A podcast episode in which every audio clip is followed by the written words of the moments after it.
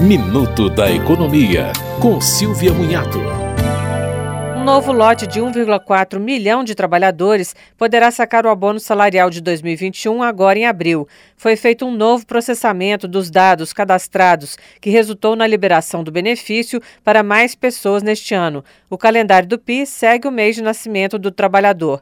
O Ministério do Trabalho e Emprego informou que reprocessou 2,7 milhões de vínculos que tiveram divergência nas informações prestadas pelos empregadores e identificou o lote extra de trabalhadores aptos a receber o benefício.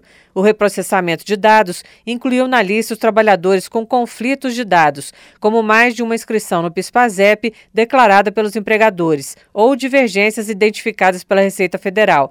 Desde o ano passado, as declarações das empresas ao E-Social passaram a ser usadas como fonte para a concessão de abono salarial, junto com a relação anual de informações sociais.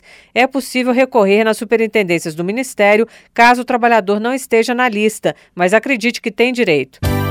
Você ouviu Minuto da Economia, com Silvia Munhato.